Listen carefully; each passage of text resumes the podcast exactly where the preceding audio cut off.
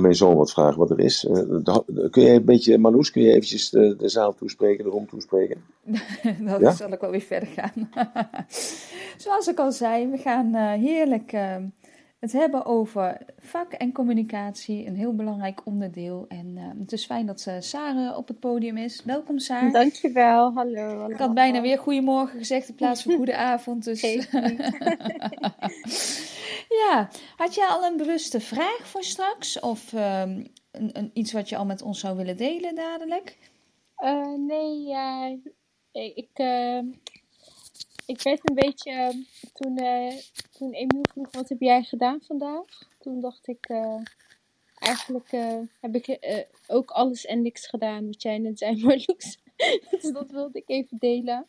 Ja, fijn is dat. Ja. Hè? Dat je dan van die dagen hebt. Eigenlijk doe je heel veel, maar voor je gevoel is het heel weinig. Ja, nee, ik heb wel echt heel weinig gedaan.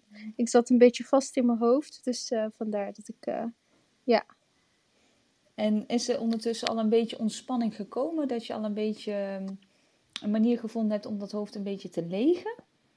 Nou, ik ben bezig met een eh, bedrijfje opzetten. Alleen, ik, ik ben gewoon echt een ziekelijke perfectionist. ja, om het maar even heel zacht uit te drukken. Want het kan allemaal beter en perfecter. En dan loop ik vast, omdat ik gewoon te veel tegelijk. En eh, ja, dus dat is even mijn, eh, mijn uitdaging voor vandaag.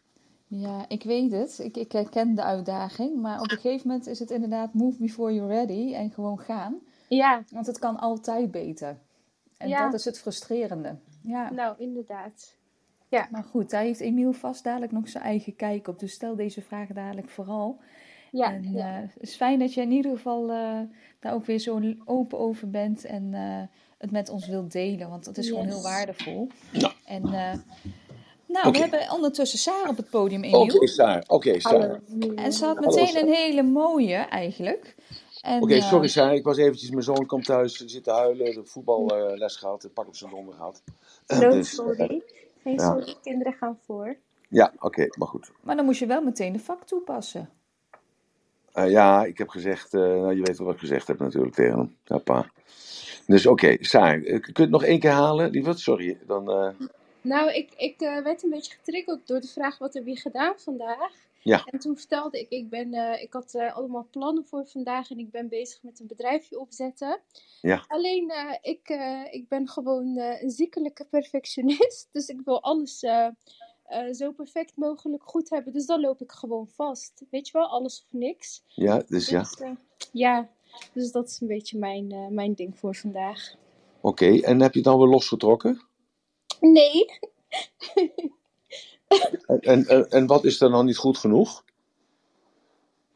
Ja, ik ben nu, om specifiek te zijn, bezig met een, eh, eh, een logo eh, webshop vinden. Maar alleen dat al, om iemand te vinden die mij daarmee kan helpen, Ja, eh, is al een hele gedoe. En dan heb ik eh, een nichtje die zei, ja, dat moet je gewoon heel goedkoop via Fiverr doen. En Ja. dan eh, ben ik met Fiverr, met iedereen in gesprek. Maar dan denk ik, ja, nee, want de communicatie loopt niet lekker. En Ja. nee, dit wil ik dan zo, dit wil ik dan zo. Dus ik loop gewoon echt vast vandaag. ja, maar je loopt vast omdat je eigenlijk niet tevreden bent met dat het resultaat wat je in je hoofd hebt. Want je weet wel in je hoofd hoe het eruit moet zien. Alleen je kunt het zelf niet opschrijven of je kunt het zelf niet bedenken. Want Ja. als iemand het laat zien, dan zeg je: nee, dit is het niet. Ja, hoe moet het dan zijn? Ja, een beetje naar links, een beetje naar rechts. Een beetje Ja. dikker, een beetje dunner. Ja, zo, dat begrijp ik.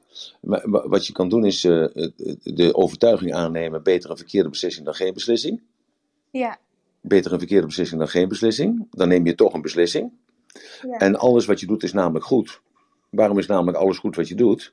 Want jij hebt het in je hoofd. En jij zoekt gewoon in de catalogus eh, op internet gewoon naar een bepaald beeldmerk. En datgene wat er het meest op lijkt, dat neem je gewoon. Want iemand anders weet toch niet hoe het er anders uit had moeten zien, zoals in jouw hoofd.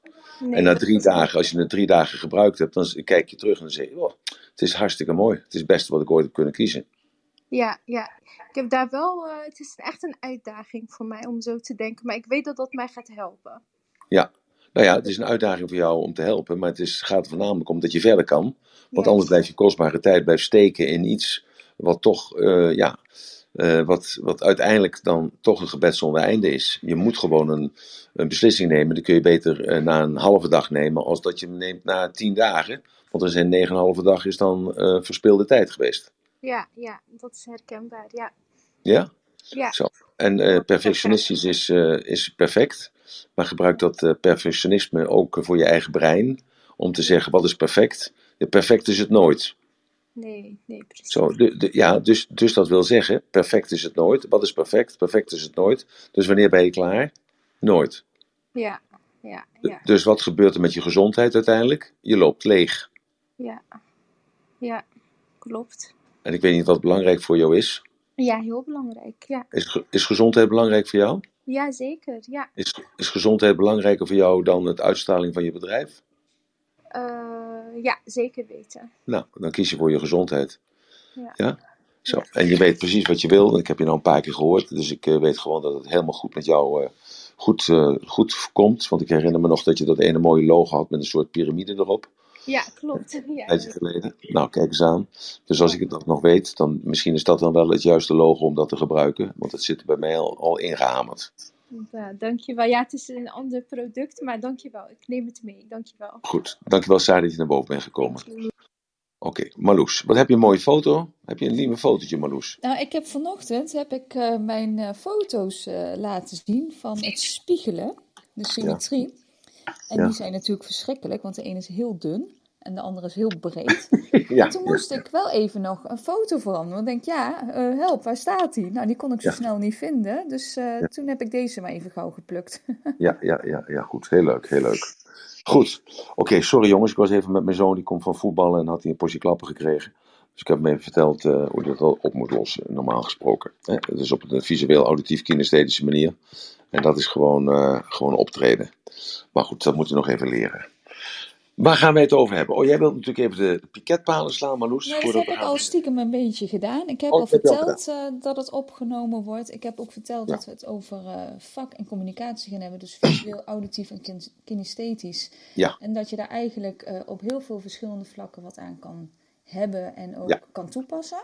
Ja. En dat jij daar eigenlijk gewoon eh, verder over eh, gaat eh, Ja. uitweiden. En Ja. als ze mee willen praten, dat ze van harte uitgenodigd zijn om op het hand te drukken en naar boven te komen. Ja, heel goed, heel goed. Nou ja, de, het, het, het zegt het al. We communiceren natuurlijk met elkaar en ook bij onszelf. We hebben twee soorten dialogen, twee soorten gesprekken. We hebben extern naar buiten en we hebben intern. Dus de interne communicatie en de externe communicatie. De interne communicatie hebben we nodig om onszelf te overtuigen, maar ook om onszelf op de rit te zetten en te houden. De externe communicatie hebben we nodig om datgene te bereiken wat we willen bereiken. Dus daar is natuurlijk voor nodig hoe jij wil zijn en wat jij wilt bereiken. Dus dat is die focus waar je op gericht bent. Als jij precies weet wat je wilt hebben, is het vele malen makkelijker om die communicatie aan te passen aan datgene wat jij wilt bereiken. Dus die communicatie is belangrijk naar buiten toe om datgene te bereiken wat je wilt bereiken. Dus wat wil je bereiken? Wil je financieel onafhankelijk zijn? Wil je een volwaardige relatie hebben?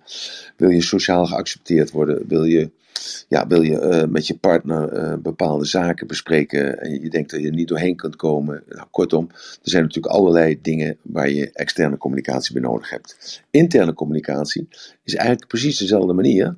Alleen je spreekt tegen een stem en je hebt het tegen een beeld die veel meer kennis heeft dan jij. Want die persoon waar jij spreekt, hè, dat deel waar ik het wel vaker tegen heb, ja, die moet je overtuigen. Maar op het moment dat je die persoon of dat deel moet gaan overtuigen, ja, dan blijkt dat die persoon of dat deel een veel grotere vocabulaire heeft dan jij. En daarom moet je dus die, eigenlijk dat deel manipuleren door middel van de submodaliteiten. Dat wil zeggen dat je die submodaliteiten eh, kunt veranderen. Dat kun jij veranderen, want jij bent de regisseur van jouw interne representatie. Hè, dus de presentatie van je gedachten, de presentatie van gisteren, dus je herinnering, je geheugen. En jij kunt dat veranderen. Zo, je kunt dat toepassen en veranderen zodat jij je er goed bij voelt. Want in alle twee de gevallen, zowel de externe communicatie als de interne representatie, moet je ervoor zorgen dat je zelf in een goed humeur bent. En waarom is dat goede humeur belangrijk? Omdat goede humeur, dat bepaalt jouw manier, je stemming. En dus dat is de stemming natuurlijk. En bepaalt je gedrag. Dus daarom moet je altijd zorgen dat je je goed voelt. En goed voelen uh, is voor heel veel mensen is dat natuurlijk een, uh, ja, een abstract uh, begrip, je goed voelen. Maar goed voelen wil dus zeggen dat je klaar bent om datgene te doen waar jij op dat moment aan toe bent. En uh, als je daarover nadenkt, hè, dus als je gaat sporten, dan doe je sportkleding aan. Ga je zwemmen, dan heb je je zwembroek aan. Of je bikini of je badpak. Ga je skiën, dan doe je je skipak aan. Kortom, je bereidt je altijd voor omdat je weet wat je wilt. En dat is met communicatie is dat precies hetzelfde. De externe communicatie uh, is dus altijd een, een, externe communicatie heeft dus altijd ten doel om datgene te bereiken wat je wilt. En die interne communicatie ook. Ik heb al eens vaker uitgelegd dat je dus als het ware bovenop je hoofd zit bij die interne communicatie. En dat je die deeltjes aan kunt sturen. En daar wil ik het graag vandaag over hebben. om waarom? Omdat die communicatie uh, gebeurt uh, als zintuigelijke representatie. Hè? Dus de zintuigen worden opnieuw gerepresenteerd. En dat zijn die submodaliteiten, hè? Even nee, de... submodaliteiten zijn de details. Oh, de details. Okay. Dat zijn de details. Hè? Dus het, het gaat erom dat je ook begrijpt een klein beetje hoe het in zijn werk gaat. Dat uh, je hebt een bepaalde preferentie, je hebt een bepaalde voorkeur. En die voorkeur van mij is bijvoorbeeld visueel. Ik praat altijd, ja, bijna altijd van een plaatje af. En uh, dat heb ik mezelf aangeleerd als kind. En uh, dat bevalt me eigenlijk heel goed. Dus daarom heb ik ook vaak de ogen gesloten. En ik sluit ook vaak de ogen als ik spreek tegen iemand. Niet omdat ik die persoon niet aan wil, aan wil kijken, maar ik wil dat beeld niet verliezen. Wat ik voor mijn oog heb, want ik wil die boodschap kwijt. Want ik wil mijn zin krijgen. Ik wil dat product verkopen. Ik wil die dienst aan de man brengen. Ik wil mijn boodschap verkondigen. Kortom, ik wil gewoon datgene wat ik op dat moment doe, dat wil ik gewoon voor 100% doen. Zo, dus ik weet precies wat ik wil. Hoe ik daar moet komen, dat weet ik niet. Maar ik weet wel één ding, als ik mijn, sub, mijn modaliteiten stuur op de juiste wijze, dan krijg ik wat ik wil. En daar ga ik dus vanuit dat iedereen iets wil en dat hij dat graag wil hebben. Dus dat is eventjes uh, de intro. Dan blijkt dus dat wij allemaal een bepaalde favoriete methode hebben om ons te uiten, te communiceren. Dus de non-verbale manier en de verbale manier. De non-verbale manier volgt eigenlijk de verbale manier. Daarom kunnen we altijd aan de body logic en aan de micro-expressie en aan de stand van de ogen zien of iemand fantaseert of dat hij spreekt vanuit herinnering of dat hij spreekt vanuit zijn innerlijk weten. Dat zijn drie verschillende manieren van communicatie. En in deze drie manieren van communicatie zit dan ook nog een keer dus de modaliteit, dus het zintuigelijke, uh, verborgen. Dat is dus het visuele, alles wat te maken heeft met een beeld. Het auditieve, alles wat te maken heeft met het geluid. En het kinesthetische, alles wat te maken heeft met het gevoel. Het uh, gustus verhaal, dat is dus alles wat alles te maken heeft met smaak. En het olifactor, met alles wat te maken heeft met geur.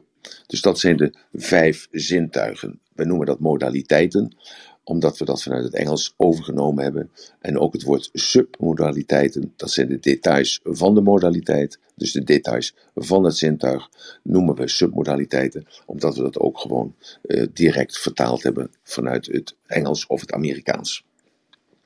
Zo gebruik je dus uh, visueel en dan praat je dus eigenlijk letterlijk het plaatje na. Dus je hebt het in beeld. Uh, je ziet het in kleur. Je ziet het voor je. Uh, je ziet het bewegen. Uh, je, je, je ziet het als een film. Zo. Dus dat is de communicatie. Elk woord wat je gebruikt, dat heeft eigenlijk te maken met datgene wat je ziet. ben je auditief op dat moment gericht, dan gebruik je heel andere woorden. Dan zeg je het horen, het luisteren, het, uh, het, het, ja, het, het gewoon het begrijpen. En dat zijn dus hele andere woorden als dat je gebruikt als je visueel ingestemd bent. Het kinesthetisch is weer heel, totaal heel anders. Je hoort dat ook heel veel, dat mensen zeggen, ja, ik voel wat jij bedoelt. Ja, ik heb er een slecht gevoel over. De, energie hier bevalt mij niet. Juist, de energie is heel positief. Uh, het aura tegenover is weer visueel, want dat ziet men dan. Maar je hebt ook mensen die het aura voelen. En dan denk ik bij mezelf, ja, hoezo, wat valt er aan het aura te voelen? Ja, zij voelen dan gewoon de energie. Dus het is precies hetzelfde, ik geef het er alleen een andere naam aan. Over de Custus en het olifactory, uh, ja, dat, dat, moet je met koks onder elkaar zijn of met uh, bloemenschikkers. En die praten dan dus eigenlijk een beetje met smaken en met geuren. En over het algemeen gesproken is dat bij de visueel of de auditief of de kinesthetische is dat ondergewaardeerd. Dus daar zullen we het dan maar niet over hebben. Waar het om gaat is goed luisteren en goed kijken naar de persoon die tegenover je staat. En in wat voor modaliteit is hij? En dat zie je vaak aan de non-verbale, de non-verbale communicatie. Om te beginnen zie je dat aan de oogopslag. Mensen die visueel ingesteld zijn, hebben hun hoge ogen omhoog. Mensen die visueel ingesteld zijn, hebben hun mond vaak open. Mensen die visueel ingesteld zijn, hebben hun ademhaling hoog in de borst. Mensen die visueel ingesteld zijn, eh, bewegen heel veel. Het zijn, lijkt wel alsof ze rusteloos zijn. Als je zelf eh, visueel ingesteld bent, begrijp je dat. Ja, of zie je dat niet eens, maar vind je dat gewoon eigenlijk heel normaal. Dat zijn de normale uh, non-verbale communicatiepatronen. Als iemand auditief is op dat moment, dan zijn zijn ogen staan in het midden. Uh, zijn mond staat half open en af en toe geperst. Hij heeft zijn ademhaling in het midden. En hij staat enigszins in beweging, weinig in beweging en kan af en toe bewegen. Maar uh, ja, hij, staat niet helemaal gelijk, hij staat niet helemaal stil. Er is wat beweging in, maar dat is een trage beweging. Dus dat is de non-verbale communicatie van iemand die auditief is. Iemand die kinesthetisch is, heeft de ogen naar beneden. Hij heeft zijn mond dicht of half open. Dat is het verschil, hè? Of dat hij hem open heeft en half dicht, of dat hij hem uh, dicht heeft en half open. Dat is een groot verschil, want hij heeft hem meer dicht dan open. Zijn ademhaling zit beneden en hij staat gewoon gebogen. Daar straalt geen kracht vanuit, er straalt geen energie vanuit. Hij is gewoon in zijn eigen gevoel. En staat stil, beweegt niet. Hij wil eigenlijk niet gezien worden. Zo, je kunt je voorstellen dat als jij visueel, sterk visueel bent, zoals ik dus, zei de gek, en er staat iemand tegenover hem die dus laat zien dat hij auditief is, dan begrijp je dat het gelijk een mismatch is. Maar ik wil iets van hem. Hij wil niet iets van mij, ik wil iets van hem. Ik wil zijn aandacht. Dan kan ik uh, gewoon mijn eigen zin blijven doen. Ik kan gewoon blijven doen wat ik altijd doe. Snel praten, uh, met grof, geweld erin. Uh, gewoon mijn ademhaling hoog, mijn ogen hoog. praten over licht, praten over het, het mooie van de wereld. Het maken over dat de zon helder is. Maar die persoon die haakt al af bij het moment supreme dat hij mij ziet. Daar wordt hij bang voor van, want dat wil hij niet. Dus wat moet ik doen? Ik moet spiegelen, ik moet hem volgen. Ik moet mijn ademhaling naar beneden halen. Ik moet mijn oogopslag naar beneden halen. Ik moet mijn bewegingen stoppen. Ik moet dus stilstaan en ik moet gebogen staan. En dan verandert vanzelf mijn stem. Want dat is het rare eraan. Die klankkast, heb al eerder uitgelegd, hè, dat is dus jouw klankkast, dat is jouw toon, jouw timbre eigenlijk. Dat wordt in die klankkast verzorgd. En als je ademhaling lager is, dat ben je dus als je kinesthetisch bent, dan krijg je een lagere toon. Hoe meer je naar visueel opschuift, ja, hoe hoger die toon wordt en hoe sneller die stem gaat. Kun je dat voorstellen? Dus jij hoort aan mij, hè? dus je hoort aan mij hoe ik sta of hoe ik zit, hoe ik adem, terwijl je me niet eens ziet. En dat, ja, dat, dat hoor je dus als je goed luistert naar mensen die naar boven toe komen. Dan zie je gelijk of dan, ja, ik, ik, hoor je wat ik zeg? Ik zie gelijk, bijvoorbeeld, uh, mag ik, Roelof zit in de zaal, mag ik best noemen, als Roelof dus daar is, dan zie ik Roelof gewoon daar onderuit, niet gezakt, maar onderuit in elkaar gezakt in zijn stoel zitten. En dan is dat dan natuurlijk in de tuin, zoals hij laatste keer gezegd heeft, dat hij dan in de tuin gaat zitten. En als ik in de tuin zou gaan zitten, er is niks geen goeds of kwaads aan. Dan kijk ik om me heen en ik kijk naar al die bloemen en al die planten. Ik kijk naar de zon of de maan en ik, uh, en ik ben er klaar voor. Maar Roelof heeft altijd het probleem dat hij zichzelf tot orde moet roepen. Dat moet hij ook, want hij in die kinesthetische stemming komt hij niet vooruit. En daarom zit hij ook altijd in de roem, want hij laaft zich aan de energie, aan de visuele energie. En dat laat hem op en dat zorgt ervoor dat in die slipstream dat hij die energie oppakt om datgene af te maken waar hij aan begonnen is. Roelof, als ik het fout zie, mag je me corrigeren. En uh, als, ik het, uh, als ik het wel goed zie, dan uh, mag je dat ook beamen. Maar je hoeft niet naar boven toe te komen. Het is gewoon even iets omdat heel veel mensen jou gehoord hebben de afgelopen twee weken. En uh, ik denk dat zij datzelfde hebben gehoord wat ik gehoord heb. Alleen ik duid het op een bepaalde manier, zodat zij begrijpen in de roem dat ik jou gewoon zie zitten terwijl jij aan het praten bent. Ik kan het helemaal verkeerd hebben, maar hoogstwaarschijnlijk heb ik gelijk. Zo, Emiel, ik ja. uh, heb een uh, hoop informatie al gekregen ja. van jou met de luisteraars met ons. Ja. En ik zie dat Roelof naar boven komt, dus laat ik hem eerst even reageren en dan zal ik daarna even kijken of ik het een beetje al kan samenvatten. Ja. Roelof. nou, ik durf bijna al niet meer te praten. maar nee, maar het klopt wel wat Emiel, wat je zei, dat, dat, dat klopt. Dus ja, dat wilde ik even beamen. Ja, nou, Dankjewel Roelof voor het vertrouwen ook. Dankjewel dat ik je even je naam mag gebruiken. Zonder dat ik daar toestemming voor gebruikt heb. Maar uh, we zijn, ik denk dat we al een dermate relatie opgebouwd hebben met elkaar. Dat ik dacht bij mezelf, nou ik eigen me dat maar even toe. Dat ik dat even mag zeggen. En, en mensen hebben natuurlijk van elke spreker hebben ze een beeld. En omdat jij toch een aantal keer prominent aanwezig bent geweest. Dacht ik, nou ik gebruik dat maar even als voorbeeld. Want er zullen heel veel mensen zullen zich dat, dat herinneren en zullen dat herkennen. Zo, dus dat is, dus die kennis die je dan hebt, hè, als je dat dus kunt onderscheiden, zorgt ervoor dat je dus dan ook met die persoon die dan kinesthetisch is, we noemen nu even extreem kinesthetisch is, dat je met die persoon kunt levelen. Dat je met die persoon tot een gesprek kunt komen. Want dat gesprek heeft maar één zin, één nut. En dat is of je communicatie terugkrijgt. Want je moet natuurlijk wel begrepen worden. En dat betekent dus eigenlijk de frequentie waar je op praat. En als je de juiste frequentie gevonden hebt bij die persoon, ja, dan ben je koopman, want dan wordt er naar je geluisterd. En dan uh, wordt het wel of niet begrepen zoals je het bedoelt. Dat is dan nog een tweede. Daar komen we zo direct op met de submodaliteiten. Maar dus dan ben je in ieder geval binnen. En als je binnen bent, dan kun je die persoon kun je dan leiden, hè, nadat je hem gevolgd hebt, kun je hem leiden naar een ander soort van communicatie die jou beter bevalt. En waarin hij zich misschien goed in zal voelen. Maar dan moet je natuurlijk wel heel voorzichtig mee zijn. Iemand van kinesthetisch naar visueel brengen. Uh, daar moet je heel voorzichtig mee zijn, want je kunt hem maar zo kwijtraken. En als je hem kwijtraakt, ja, dan is het weer heel veel werk om hem weer uh, terug te krijgen. En dan is dat dan weer in die kinesthetische modaliteit. Dus dat is altijd een beetje aftasten, een beetje kijken, een beetje proberen.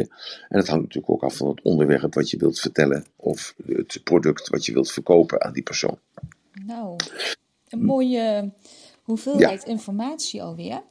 Ja, eigenlijk zeg je gewoon heel duidelijk, je hebt een non-verbale volgt eigenlijk de verbale communicatie. Je kunt kijken naar hoe iemand erbij staat. Ehm, aan de ogen kun je zien of iemand visueel, auditief of kinesthetisch uh, ge, oh, hè, uh, ingesteld is. Uh, aan de mond kun je dat ook uh, zien, want uh, bij de visuele is het omhoog, de mond open, hoge ademhaling. En dan heb je ook een hele rusteloosheid, veel bewegelijkheid in je. Ja, bij het, jij noemt dat rusteloos. het is niet rusteloos. Oh, ik dacht dat je dat. Uh, ja, nee, nee, nee. Ja, ja, ja, ja, ja, ik ben dan rusteloos. Dan ga ik tikken of zo. Ja, ja je, je zou het woord rusteloos kunnen noemen, maar het is niet rusteloosheid. Het is een kwestie van. Uh, uh, je bent bang dat dat. dat is angstgedreven eigenlijk, min of meer. Omdat je bang bent dat dat plaatje waar je van praat, of die film waarvan je praat, dat je dat kwijtraakt. En, en dat, dat maakt het dus zo dat je beweegt, want dat, dat plaatje beweegt in je hoofd. Dus je kunt je voorstellen, mensen die ADHD hebben, die zijn bijna allemaal visueel ingesteld. En uh, daarom krijgen ze etiket van iemand die auditief is, van dat die man uh, afwijkend is, afwijkend gedrag vertoont, of dat die man niet normaal is. Terwijl die gewoon heel normaal is. Iemand die ADD heeft, is gewoon heel normaal. Die heeft alleen een andere interne representatie van de werkelijkheid en praat op een andere manier. Ja? Nou, een mooie aanvulling. Ja. Iemand die auditief is, heeft ogen in het midden staan, half open de mond of een geperste mond, adem in het midden en de bewegingen zijn wat trager. En de kinesthetische persoon, die heeft de ogen naar beneden gericht, de mond vaak dicht, soms half open en de ademhaling zit heel laag. En diegene heeft vaak een gebogen houding waar weinig kracht uitstraalt. Ja. En door dan te spiegelen met die persoon kun je uh, rapport maken als het ware. En dan kun je uiteindelijk, als je bij elkaar geleveld hebt, langzaam die communicatie terugkrijgen op die niveau die beter bij jou past. Ja, heel goed. Zo, dus uh, dus het is heel belangrijk om goed te luisteren naar die persoon. Dus eerst goed te kijken, wat is de non-verbale communicatie van die persoon. En dan uh, te luisteren naar wat er gezegd wordt. Want ik heb net even een paar woorden gezegd over beeld. Hè, dus beeld, uh, of geluid, of gevoel. Maar het kan bijvoorbeeld ook zijn dat iemand zegt van, uh, over een contrast. Hè, er zit een bepaald contrast in het verhaal. Dat contrast is ook visueel. Of hij zegt bijvoorbeeld, het staat op de voorgrond in mijn hoofd. Dat is dus, of op de achtergrond in mijn lijf geschreven. Dus dan, dan is dat ook weer visueel. Dus dat is een, een woord, ik geef de grens aan. Hè? Ik geef de grens aan. Dat is ook visueel. Dat is ook visueel. Dus dat zijn bepaalde woorden die je niet, misschien niet meteen herkent als visueel, maar ze zijn wel degelijk visueel. Of men praat over dimensies. Het is een, een dimensie, een 3D-dimensie. Nou, dan begrijp je ook dat hij ook visueel is. Auditief is dus een hele, hele andere, uh, een, een heel ander beeld, een heel, heel ander geluid. Want auditief, dat zijn dus geluiden. En uh, die spelen dan een rol in die representatie. En dat is, kan dus ook zijn, waar komt het geluid vandaan? Zo. En je hoort me wel eens vragen op een seminar van, uh, die stem, waar zit die nou? Zit die links, of zit die rechts, of zit die boven, of zit die onder? En, en wat voor geluid heeft die stem dan? Is het de stem van je vader of van je moeder? Of is het je eigen stem? Of van de dominee? Of van een vriendje? En wat, is de, wat is de locatie? Dus locatie is dan weer eigenlijk visueel, want dus de plek kun je aanwijzen. En tegelijkertijd is het ook een gevoel, hè, want je kunt het voelen, hè, dus waar die plek zit. En tegelijkertijd is het auditief, want het is een richting, want daar komt dat geluid vandaan. Zo, en dan kom je gelijk op dat vak, visueel, auditief, kinesthetisch, dat je dus zoveel mogelijk moet proberen in een algemene conversatie om vak te spreken. Visueel, auditief, kinesthetisch. Maar even terug naar auditief. Dus die tonen die zijn hoog of laag. Dus de tonaliteit, als ik zeg het woord tonaliteit, dan, dan is dat ook auditief. Dus dat zijn woorden, uh, ja, melodie natuurlijk, dat is logisch, dat begrijp je gelijk dat het auditief is. Maar ja, bijvoorbeeld, een, uh, of mensen zeggen van, uh, geef eens een, een uitspraak een uitspraak weer, ja, ook auditief. Of uh, een gek muziekje laten horen, het is ook auditief. En grappige geluiden of rare geluid laten horen, dat is ook auditief. Zo, dus het is niet alleen het woord exact hè, van geluid of beeld, nee, het is ook de afgeleiden daarvan. Alles wat te maken heeft met dat visuele, hè, dus het beeld, of met het auditieve, met, het, uh, met de stem, met het geluid. Of het juist het kinesthetische, dat is dus het gevoel. En uh, die persoon die, die voelt dus. Dus die, dat kun je bijna niet voorstellen als je auditief bent of als je visueel ingesteld bent. Die persoon die voelt iets. En uh, ja, die, die praat dus in haar gevoel ook over het gevoel, over de emotie, over de kinetische evaluatie, over blijdschap of woede. Ja, en dan, uh, die heeft het dan over dat gevoel is sterk, dat het tinkelend of warm of koud of ontspannend. En over locatie, dat zij dat zo voelt en dat voelt zwaar op de maag. Dat is een typische kinesthetisch woord, maar tegelijkertijd zie jij daar ook iets bij. En tegelijkertijd kun je er iets bij horen. Dus dat is weer niet, het is wel typisch woord kinesthetisch, maar tegelijkertijd is het auditief en visueel de snelheid waarmee gesproken wordt. Hè? Dus uh, iemand die uh, kinesthetisch is, die praat langzaam, want die heeft gewoon weinig zuurstof. Die zit in elkaar gebogen, die loopt in elkaar gebogen, die ogen zijn naar beneden gericht en die hangt tegen depressiviteit aan. Depressiviteit wordt veroorzaakt door te weinig zuurstof en te veel koolzuur. Zo, dus heeft het over het gewicht, de vibratie of de textuur. Dat zijn allemaal kinesthetische woorden. En waar het nu om gaat is eigenlijk dat als je een algemeen verhaal vertelt, dus eerst weten van die persoon, dat kun je dan inschatten door de non-verbale communicatie, visueel, auditief, kinesthetisch, maar praat je tegen een groep van mensen, dan die zijn altijd anders. Mensen zijn altijd anders. Het, ze stoten elkaar af, of ze juist voelen zich afgestoten, of ze willen juist niet lijken op hem of op haar. Ze willen toch een klein verschil laten zien van die ander. En daarom zie je in groepen altijd dat die mensen, die groepen uiteenvallen. En je ziet dat heel duidelijk dat bepaalde mensen die worden visueel, mensen worden auditief, mensen worden kinesthetisch. En dan niet alleen dat, maar dan in grote lijnen is dat de preferente modaliteit, dus de voorkeursmodaliteit. En dan moet je gaan spreken, visueel, auditief, kinesthetisch, zodat je die, al die mensen kunt bereiken. Want daar gaat het uiteindelijk om. En dat wil zeggen dat je al die woorden door elkaar heen gaat gebruiken. Dus het beeld, het geluid en het gevoel gooi je als het ware door elkaar heen. En dat is best even moeilijk, best even trainen. En op een zeker moment kom je erachter dat dat eigenlijk een hele natuurlijke manier van spreken is. Want de mens is van nature visueel, auditief, kinesthetisch. En is alleen maar dat visuele, of dat, hè, dat onderscheidende, dat visuele, auditieve of kinesthetische, doet hij alleen maar op het moment dat hij zich niet veilig voelt. Dus luister goed wat ik zeg. Dus hij gaat daar naartoe, naar dat gebied van visualiteit of auditiviteit of kinesthetisch, daar naartoe alleen uitsluitend wanneer hij zich bedreigd voelt, tekort gedaan voelt of dat hij in een stresssituatie zit. Want in een stresssituatie gaat hij dus altijd terug naar datgene wat hem aangeboren is of wat hem het beste afgaat. En als jij dat begrijpt, eh, dan meester jij de communicatie. Extern althans. Er zijn die vragen over. Dat klinkt goed. Saar, is het duidelijk? Ja, ik heb wel een vraag. Ehm, ik ben zelf eh, best wel eh kinesthetisch.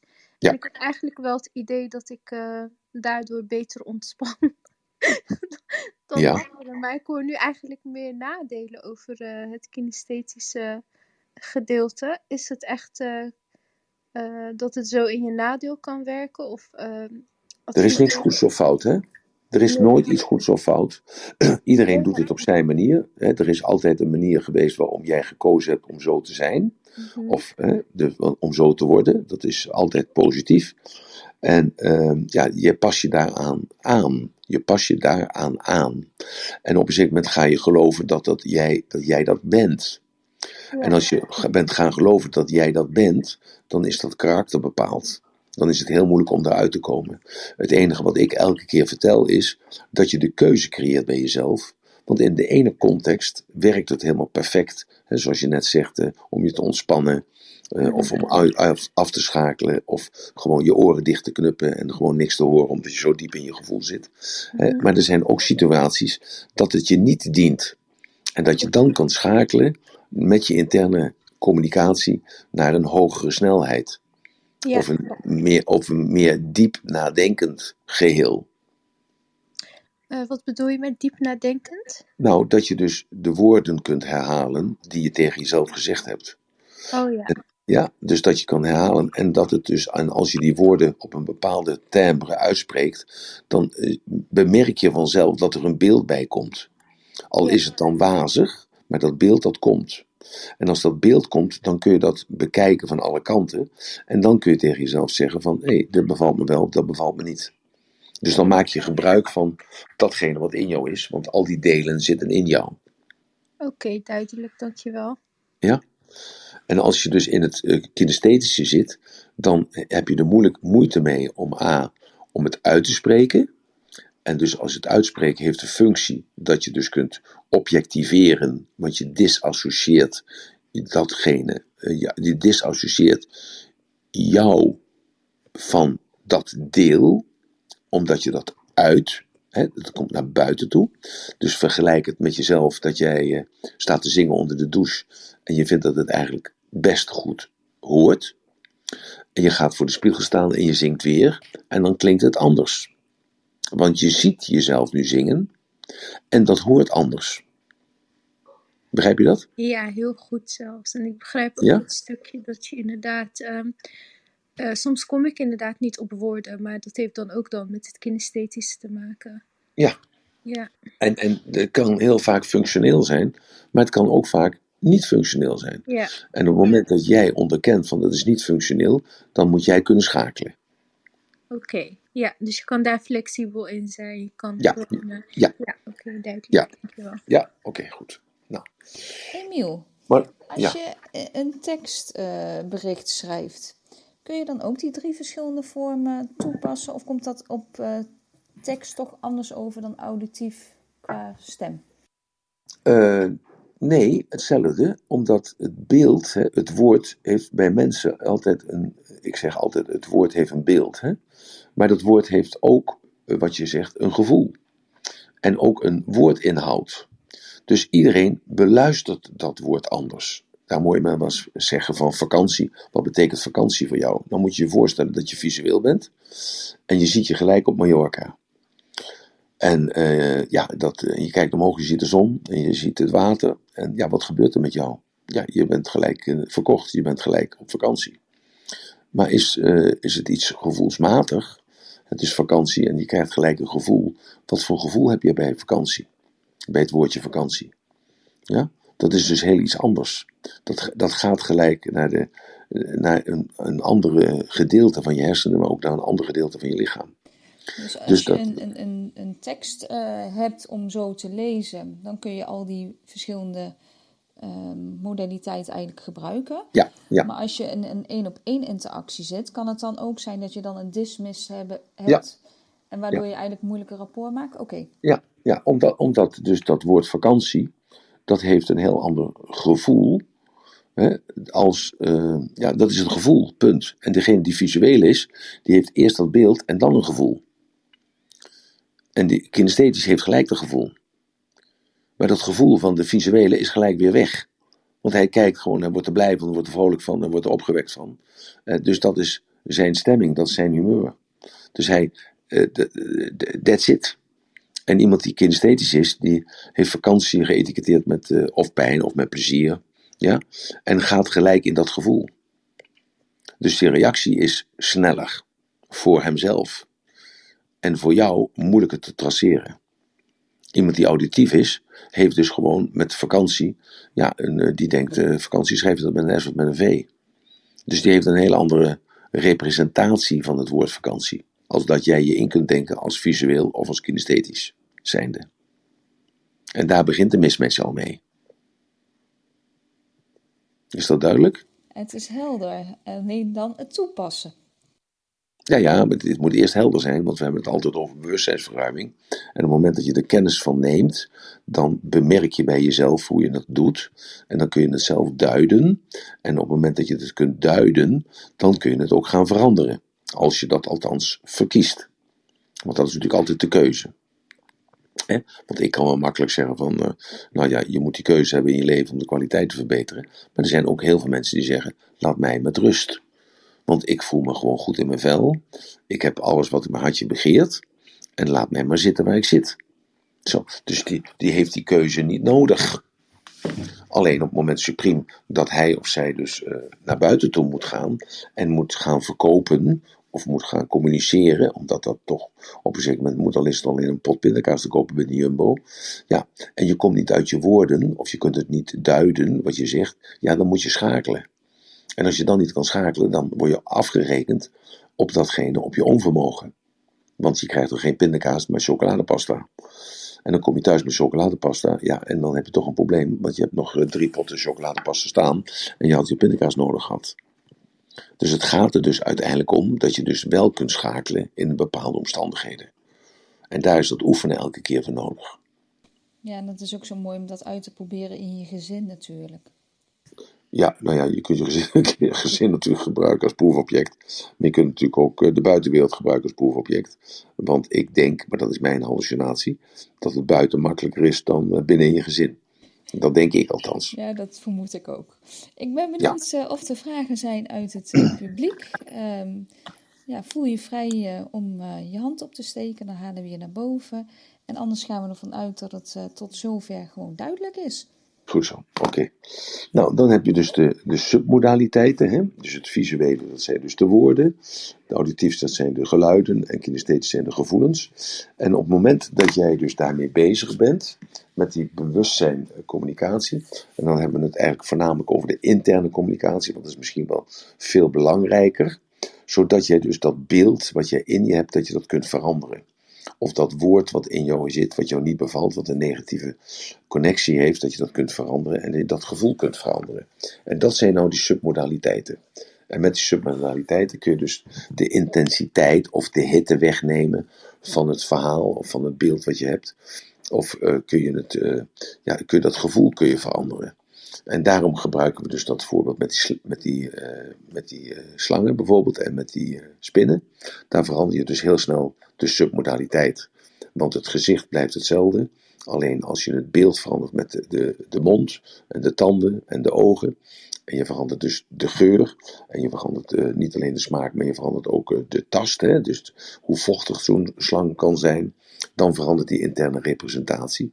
En dus door middel dat jij dus je eigen communicatie kunt beheersen daarboven in je hoofd, zorgt ervoor dat je dus meester bent over je eigen stemming. Want die communicatie, als je daarmee in discussie gaat, verlies je ten alle tijden. Daarom moet je nooit in discussie gaan met jezelf. Want die heeft toegang tot, tot het grote collectief. En daar kun jij zelf niet tegenop. Daarom moet je die submodaliteiten veranderen van datgene wat in je hoofd leeft. Het zou mooi zijn als iemand naar, voren zou kunnen komen en een voorbeeld zou geven van een conflict wat hij heeft in zijn hoofd. He, zoals uh, Saar net zei, van perfectie en van uitstellen en niet weten wat er moet gebeuren, omdat het nooit goed genoeg is. Daar hangt dan natuurlijk dan die overtuiging hangt eraan vast. Van uh, ja, als je perfect bent, dan is het nooit goed genoeg. Ja, en als je dat begrijpt, wat dat betekent voor jou, dat het nooit goed genoeg is, dan begrijp je dus dat je niet vooruit komt.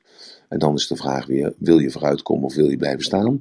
En dan is de vraag weer van, wat geeft het stilstaan mij en wat geeft het vooruitgang mij? Nou, dan blijkt dus dat stilstaan dat brengt dus uh, niets dan twijfel en slecht gevoel. En vooruitgang brengt mij tot uiteindelijk mijn doel. Dus dan neem je de beslissing om vooruit te gaan en om dus te veranderen. Dat gebeurt heel snel in je hoofd. En dat is een submodaliteit. Je verandert de submodaliteit dus van het kinesthetische, van het gevoel en zorgt ervoor dat je in beweging komt. En is die beweging niet snel genoeg, want je moet dus gewoon harder in actie komen, maak er dan een plaatje van. Dus dat gevoel, uh, visualiseer dat. En zie dat aantrekkelijk, zie dat dichtbij, maak dat in kleur. Dus je kijkt dat in detail, associeer je met het plaatje en dan ga je als een speer.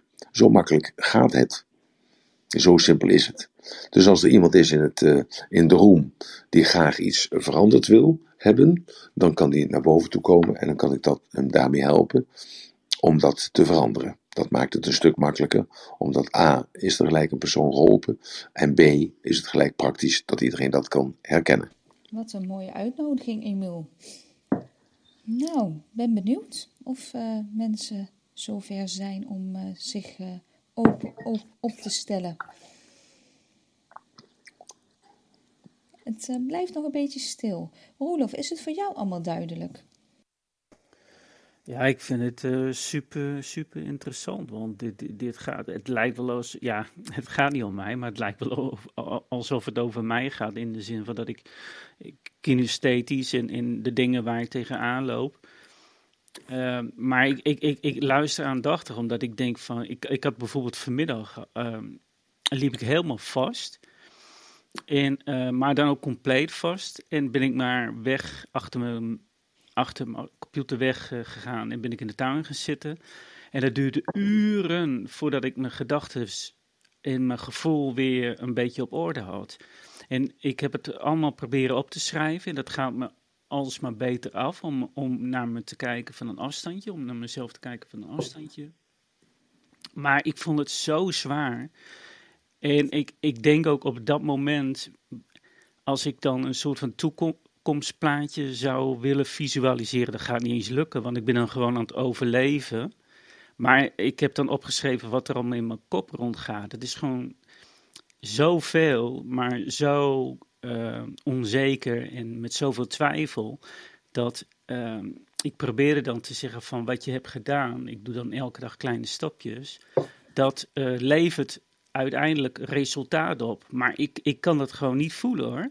Ik heb het vandaag ook weer geprobeerd, maar ik, ik voel het gewoon niet. Uh, ik hoor uh, een aantal keren maar, Roelof, weet je nog? Ja, ja. Ja, oké, okay, in. In, dus. Kijk, nee, maar... om te beginnen, Roelof, er is geen goed of fout. Ja, er is geen goed of fout. Alles is oké. Want alles is een leerproces. Er zijn bepaalde dingen in het leven die mij al twintig keer zijn overkomen en nog steeds maak ik dezelfde fout. Dus ja, ik ben er schijnbaar nog niet aan toe. Of ik ben dom, dat kan ik ook tegen mezelf zeggen. Nou, als ik tegen mezelf zeg dat ik dom ben, ja, dan is dat eigenlijk een inductie om mezelf te, uh, ja, eigenlijk op een plaats neer te zetten waar ik niet wil staan. Dus ja, de een die heeft bijvoorbeeld uh, ja, interesse in, uh, in auto's. Dan hoef je maar één keer te zeggen dat is een Ferrari of een Datsun of ja, noem maar een auto op, een Volkswagen. En andere mensen die moet je dat tien keer zeggen, want die hebben gewoon geen interesse in auto's. Datzelfde is met koken. Ja, er zijn mensen die, die hebben gewoon geen interesse in koken. Ik ken een vrouw die heeft net een appartement laten bouwen, stel niet eens een keuken in. Ik dacht, uh, daar zal toch wel minstens een microwave in staan. Die staat er nog niet eens in. Nou, dus je kunt je voorstellen als die vrouw bij mij zou zijn en uh, ik zou voor haar koken. Ja, dan bleef halve denk ik dat ze zou vragen, zit er zout en peper in? Maar dat, uh, dan heb je het dan gehad. Dat is dan interesse. Voor de rest eigenlijk gespeelde interesse, want het interesseert haar eigenlijk niet. Begrijp je dat, Rolof? Um, nou, e-, eerlijk gezegd niet zo, nee. Je begrijpt het niet? Nee. nee. Nee, omdat die persoon zit gewoon in zijn, in zijn lichaam vast. Zo, en dat, dus ik heb jou nou eventjes, ik heb even genoteerd wat jij gezegd hebt. Hè. Je, je begon dus te zeggen vast, ik zit vast, ik zit compleet vast. Ik zit in de tuin. Mijn gedachten, mijn gevoel, uh, ja, dat, uh, dat, uh, dat, dat, dat zit in mij. Het, het, het, het houdt me eronder. Uh, ik, ik kijk naar mij nou op een afstandje. Ik uh, ben uh, ja, helemaal overgevoelig. Ik ben onzeker. Ik twijfel aan mezelf. En ik probeer te zeggen, te voelen. Zo. Dus het is allemaal betrokken op dat innerlijke leven van jou. En je kunt er geen afstand van nemen. Dat heb je ook nog ergens gezegd. Dat je probeert afstand te nemen dat het niet lukt. Mag ik een oplossing aanreiken? Oh ja, heel graag. Als de, de, op, ja. de oplossing is dat je op moet staan en dat je beweging moet maken. En welke beweging je maakt, maakt niet uit, maar het moeten ferme bewegingen zijn. dus je armen uitslaan, niet uh, 10 centimeter, maar je moet ze dus helemaal ronddraaien. Dat doe ik elke morgen. Als ik, ik heb bepaalde oefeningen. Als je die oefeningen ziet, dan denk je bij jezelf, ja, dat heeft niks met oefeningen te maken, maar het heeft wel met oefeningen te maken. Het heeft ervoor te zorgen dat ik flexibel ben in mijn lichaam en blijf in mijn lichaam. En dat is been omhoog schoppen, dat is armen draaien, dat is mijn kop uh, draaien, dat is mijn heupen draaien. Dat is me gewoon mezelf helemaal losmaken, zodat die energie kan stromen. Dus op het moment, Supreme, dat jij uh, vastzit, compleet vastzit met uh, je programma of datgene waar je aan het schrijven bent, en je denkt, nou, ik ga maar even in de tuin zitten, ja, dan blijf je zitten in, jouw, in, je, in je comfortzone. En je moet uit die comfortzone. En uit die comfortzone te komen is het makkelijkste om dus je dan snel te gaan bewegen. En snel is natuurlijk een relatief begrip. Maar als je met je armen begint te zwaaien en met je benen begint te, te wabberen, te zwabberen, ja, dan ga je ademhaling gaat vanzelf sneller. En als je ademhaling vanzelf sneller gaat, dan komt er meer zuurstof en dan kom je vanzelf in het visuele. En op dat moment ga je vanzelf in beweging. Want je bent in beweging en dus blijf je in beweging. Want dat voelt dan gewoon eigenlijk heel goed. Ja, het voelt heel slecht, het voelt heel tegennatuurlijk. Maar als je dus dan stopt met bewegen, dan voel je dat je gelijk terugvalt in je oude, oude gevoel waar je niet in van zitten. Dat bedoel ik ermee te zeggen. Ja. Zou je daar wat aan hebben, denk je? Ja, zeker. Want, want, want dat kan ik heel goed begrijpen ook. Want, uh, want zeg maar, als ik achter mijn computertje zit, dan ben ik al verkrampt. Is mijn ademhaling al heel slecht? Daar, daar, daar ben ik me alsmaar meer van bewust. Ik, ik, ik zit ook heel verkrampt, dus ik maak het al, word al dat ik het gewoon letterlijk benauwd krijg. Dus ik ga al in mezelf zitten. En dat, uh, dan ben ik een paar uurtjes bezig en dan, dan, ja, dan, dan, is het, dan, is het, dan, dan zit ik al zo in, in, in mijn innerlijke ik, zeg maar, in dat wereldje.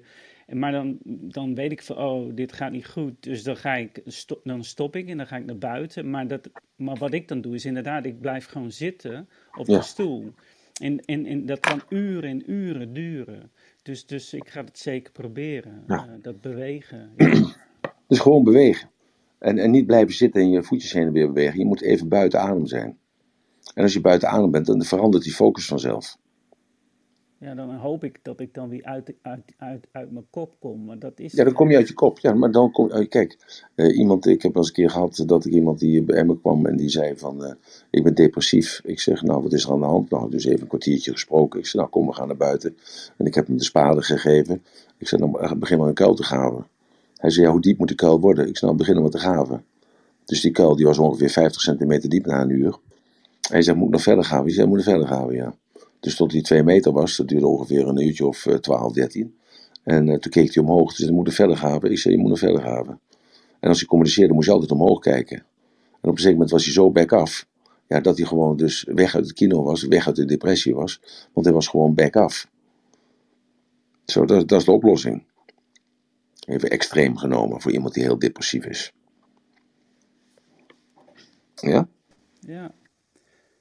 Ja, ik, ik ga het proberen, want het is, het, is, het, is, het is zo verschrikkelijk dat maar als ik dan ga bewegen, dan voelt dat inderdaad heel onnatuurlijk. En je wilt gewoon verkrampt blijven zitten. Maar ik, ik, ga, ik, hopelijk eh, gaat het goed morgen, maar dan, ik zal het zeker proberen dan. Ja, maar ik heb hetzelfde. Ik heb een vriendje gehad, die had altijd een kostuum aan.